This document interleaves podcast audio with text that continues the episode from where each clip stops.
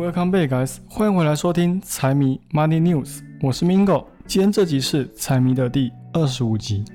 这礼拜我们先来说一下宏观经济。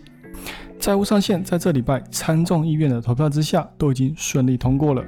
现在就等美国总统拜登签个名之后就可以顺利生效。接下来我们可能要担心的就是债务上限的再次延长，会让美国在市场发大量国债的这个影响。这些国债呢，并不会让联准会来买单，而是让全市场共同买单，并且从市场抽出一些流动性，所以多多少少会影响到股市的反应。但是就目前来看，债务上限的通过对于大众来说，我觉得比较像是一个利好的消息。短期之内呢，还是会激励股市继续走一个上行的阶段。就算抽走一些资金跑去短期国债去赚利率，也不会让市场少了一个上涨的动力。只要有持续像是 AI 这样的话题存在在市场，继续激励大家的乐观情绪，那就有可能会让股市继续往上涨。现在市场都在讨论 AI， 已经很少人会去关注债务上限或者是经济衰退了。现在的市场也处在一个非常夸张的乐观跟贪婪的情绪。那钟摆效应呢，我相信也快要发生了，还是呼吁大家要守好纪律跟做好就算衰退来临市场下跌的打算。但是虽然我说现在的市场确实是有点贪婪或者是乐观，也不代表马上就会有下跌的行情发生。像是美国的三大指数近期的表现，如果单看技术形态来讲的话呢，已经完全脱离了熊市哦。纳指的话，目前已经站上了14500。我们在这之前都会担心会有点背离的现象发生，因为已经接连3周进入了超买的区间。这一周呢，又因为成交量没有显著上升，压抑性有点大。前面大家都在大肆购买，缺乏空军为股市注入一点火药。现在的话呢，多方跟空方都在观望现在的市场，所以只要不跌破前面那个缺口的话呢，我认为都可以持续的去看好。但是如果上涨的话呢，还是以退为进；下跌的话，就看20MA 或者是布林中轨会不会像蜻蜓点水一样，稍微点了一下就往回涨。那其他的话也是差不多的 ，QQQ、道琼都大涨了一大根。直接甩掉了技术性衰退的担忧。标普的话，可能还要注意一下上面的压力。这我之前就有说过，突破4200我会以卖为进嘛。那现在也的确突破了4200往4300去，但是上面还是有压力的哦。至少要突破到4500我才会看成算是完全脱离熊市。整体来说，现在的市场算是健康上涨的，只是量体可不可以持续维持就不确定了。好，那大盘讲完了，我们来讲一下个股的消息。这礼拜 NVIDIA 再次发威，在美国时间5月30号早盘上涨了 6%， 是直接突破了1兆美元的大关，直接晋升为美国第5个成为1兆美元市值的公司。不过紧接之后股价有所回落，现在也徘徊在400块美元附近。那如果 NVIDIA 想要维持1兆美元的市值，就必须保持股价在404美元以上。那之所以会造成那一天大涨的原因，主要是因为 NVIDIA 的 CEO 黄仁勋在台湾 Computex 的演讲。这次他在演讲中，他又推出一系列跟 AI 有关的新产品。当然现在目前市面上最烫手的东西就是 AI， 所以基本上他在这一场的演讲跟 AI 脱离不了关系。像是机器人、游戏、广告、网络技术，这一次还有推出一款新的专门训练 AI 专用的超级晶片 DGX-GH200。听他说，这一次微软、Meta、Google 都是这一款晶片的第一批用户。当然，如果想要知道他在这一场演讲的时候还有讲到什么重点，欢迎大家去追踪我的脸书跟 IG。我都有专门针对这一次，包括他在 Computex 上面的演讲，还有联发科跟 NVIDIA 的合作，联发科的 CEO 蔡立行跟黄仁勋在台上又讲了什么，我都有特别去做一个文章，还有附上精美的贴文封面哦。如果你想要知道接下来他们到底谈了什么，想要知道演讲到底说了什么，那就去追踪我的 IG 吧。好，那我们再回来讲到 NVIDIA 的估值，它的股价真的能够支撑它所谓的市值吗？估值到底有没有被高估呢？还是现在一兆的市值甚至还是低估了它未来10年的发展？那如果我们按照它最近的高点$1兆的市值跟过去1年的业绩来计算的话，我们把最近这几年的估值模型拿出来看，它的市盈率会来到200倍，那市场销售率呢也会来到了37倍。在这方面，纽约大学就有一份数据写到，现在整体的芯片业最高市场销售率也才5倍，那光是估值模型算出来的 NVIDIA 它自己的市场销售率就已经来到了37倍，非常的夸张。它至少营收要到$2000亿才可以撑得起它这个样子的市销率。但是过去一整年呢， NVIDIA 的营收也只有$270亿，差了整整1000多亿，也就代表说，如果按照这个模型去做计算的话，它已经把未来将近10倍的营收也给计算进去了，它才可以撑得起这现在的$1兆的市值。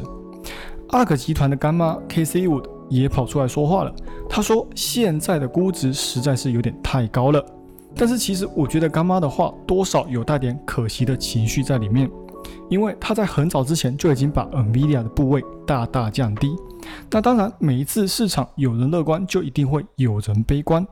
也有人认为说现在的估值虽然很高，非常的可怕，随时都有可能会往下跌，但是也不代表说它一定会往下走啊。现在这个 AI 的泡沫才刚刚成型，它还有很长一段路可以走。如果在这个时候你参与这个市场，目前这个市场的动能可能会让你像搭上顺风车那样去加速去赚这一个 AI 浪潮的钱，但是有上就会有下，怎么上去就会怎么下来，你也不知道什么时候会转向，我们也没办法去猜测一个方向的走势，所以就算我们再怎么去估算它的未来会怎么走，那我们也不应该把一切都赌在这上面，多少还是有一些风险意识存在会比较好。但是不管怎么样，只要 AI 在这一个全球都在疯的概念它还存在大众的视野里面的话呢，那就会继续推动现在这个所谓的科技股、 AI 概念股，甚至是整个市场也会一起往上涨。但是如果我们现在就要说这一波 AI 浪潮就是一个泡沫，也不太合理，因为就目前来说，它就是支撑整个市场往上走的一个要素，所以说未来它继续往上涨的可能性还是比较大的。像是我们上面说到的干妈 Casey Wood， 她也是一个案例。她在2020年的时候强势崛起，大家都说要靠干妈来成就财富自由，结果她在隔年2021年的绩效加速下跌，马上又被大家所唾弃。又或者像是之前也是疫情的时候，加密货币疯狂大涨，比特币一度飙到了$60,000，后来呢也是一路跌回$20,000以下，到现在有涨回来一点，但是已经没有像之前那么疯狂，目前的价位在$27,000之间徘徊。那时候疫情之下，科技股也是疯涨，应该说那时候不管什么牛鬼蛇神都在疯涨了，但是在那时候科技股还是飙最凶的，大家也说科技股在那时候有可能会一路往上走，像是特斯拉那时候也是来到一个疯狂的价格，后来也是到2021年就渐渐的往下走了。所以说我们不知道这一波的 AI 浪潮会跑到哪里，那很明显现在就只是一个开始，这是一个机会也是一个风险，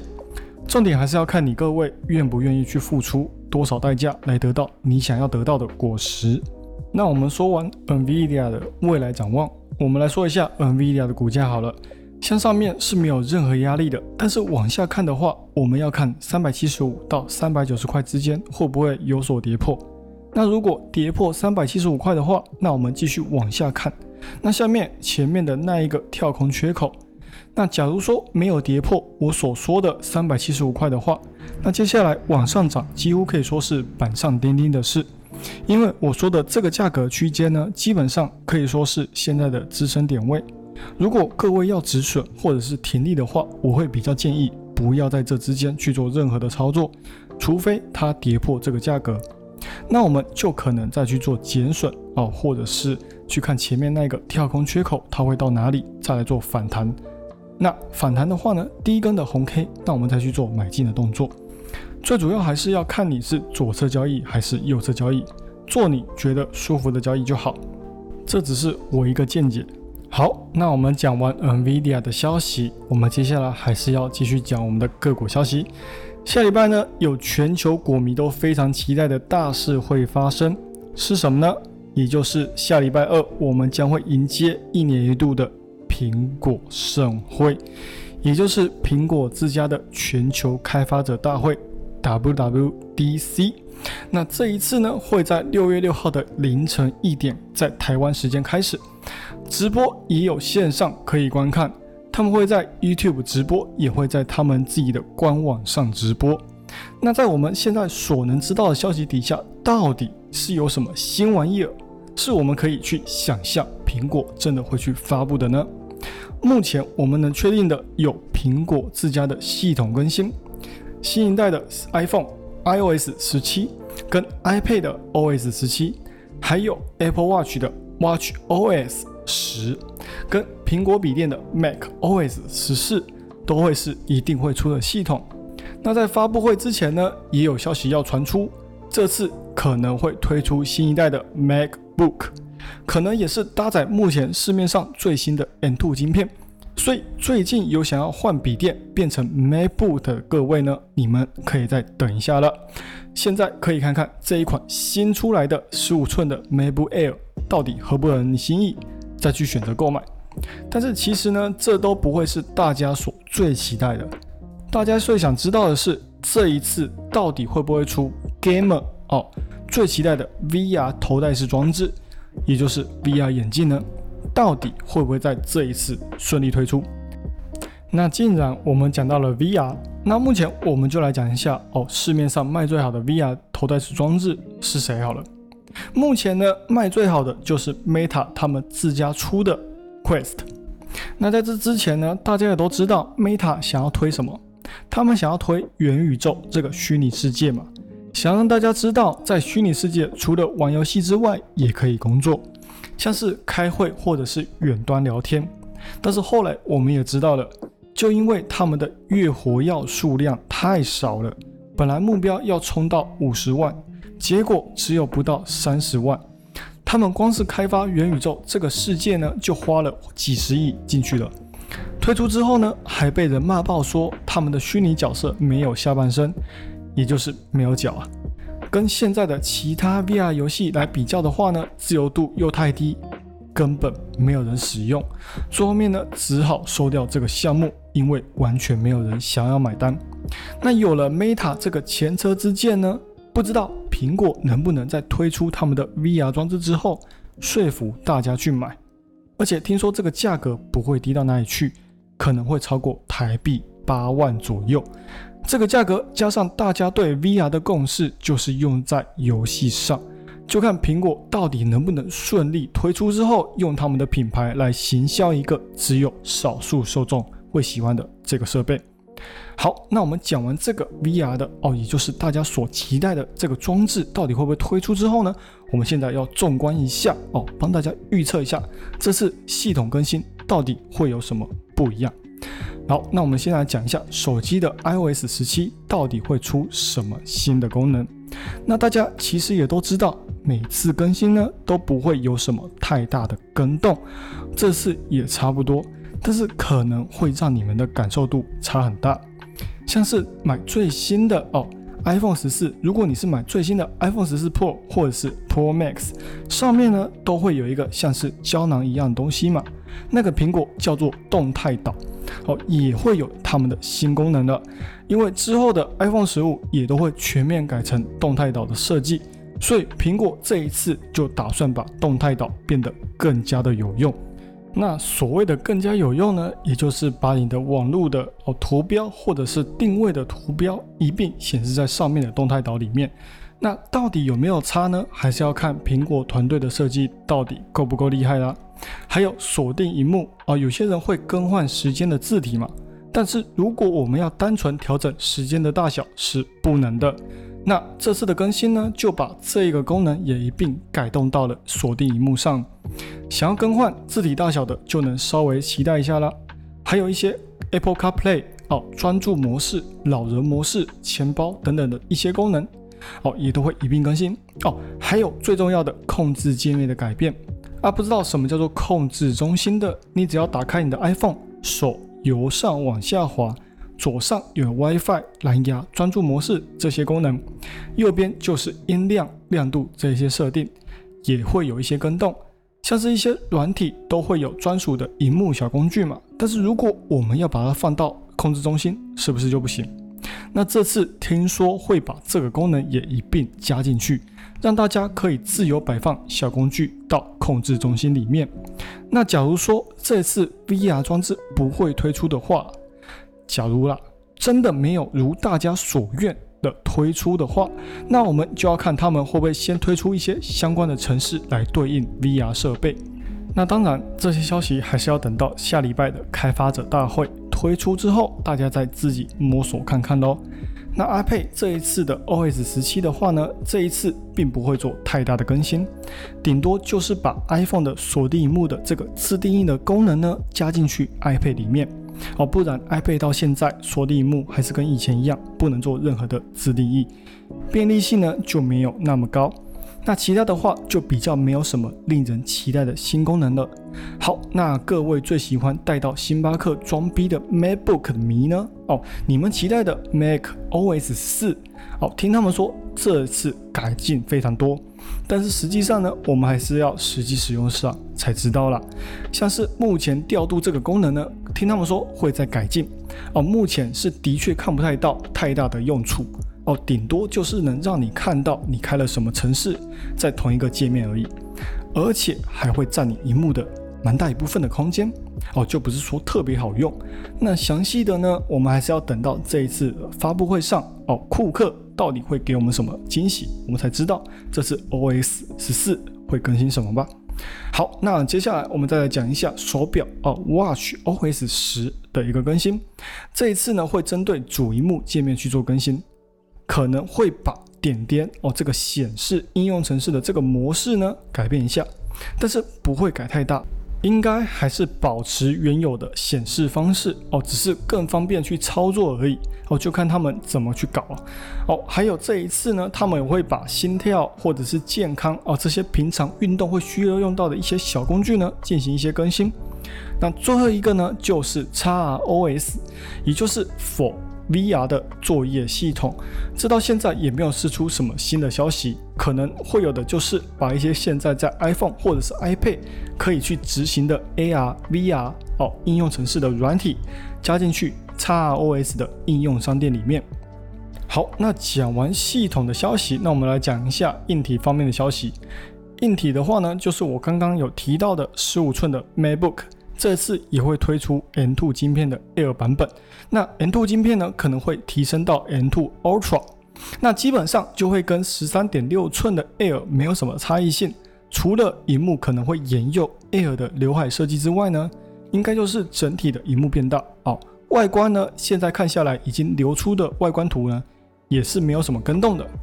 好，那我们既然讲到了 MacBook， 那我们就来讲一下它的老大哥 Mac Pro 到底会不会推出。这一次听说会有新一代的产品推出，但是大家也都知道它的价格并不菲非常的不亲民毕竟在那个价格的受众呢也都不一样，会使用的人、会买的人肯定是重度使用者居多，像我这种小小的内容创作者就不会到特别需要。而且假如说这一次有更新 Mac Studio，那 Mac Pro 可能就不会到特别需要了。那最后的话呢，就是 VR 装置，听坊间的一些传闻，他们会叫做 Reality Pro。 那这个价格呢，我们刚刚也说过了嘛可能会差不多在8到9万左右，这之间跑不掉。那一台国产摩托车的价格就看各位觉得值不值得了，当然也要看苹果怎么去宣传它这个装置的强大之处。而且 Meta 也很贱在这个礼拜抢先推出他家的Quest 3新一代的 VR 装置可能也会让苹果有了一丝丝的威胁啊，为什么会说一丝丝呢？啊，因为如果真的要出哦，那感觉苹果也会推出一个跨时代的产品哦，真的会让人感到惊艳的那种。像是以前的 iPad 或者是 iPhone 或者是 iPad 跟近期的 Apple Watch 哦，都是对很多人的生活产生重度粘性的产品。那如果它能顺利推出，并且推广到一般的阶层里面，那或许未来的营收是真的可以看到成倍数的成长。那就不用怕像 Meta 他们推出的 Quest 3带来的威胁了。好，那我们既然讲到了 VR 装置，那我们就来讲一下这一次苹果可能会推出的 VR 装置的会采用的硬件好了。好，那显示屏的话呢，会采用 4K OLED 的萤幕，整体外观造型会比较像是滑雪会用到的滑雪眼镜。那在萤幕周围呢，也会环绕一圈哦布织的材质，来跟你的眼睛周围紧密贴合，又不会太过紧实到不舒服。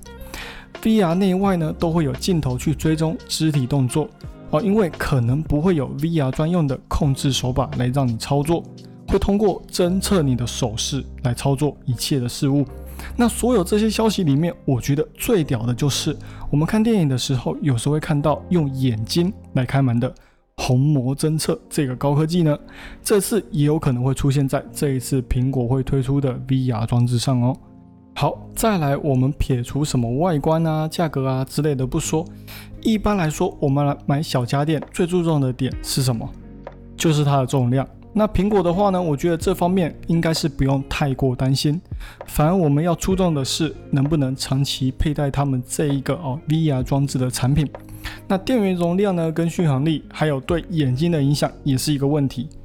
还有这一次除了 VR 之外呢，也会有 AR 的扩增实境这个功能也一并纳入在里面。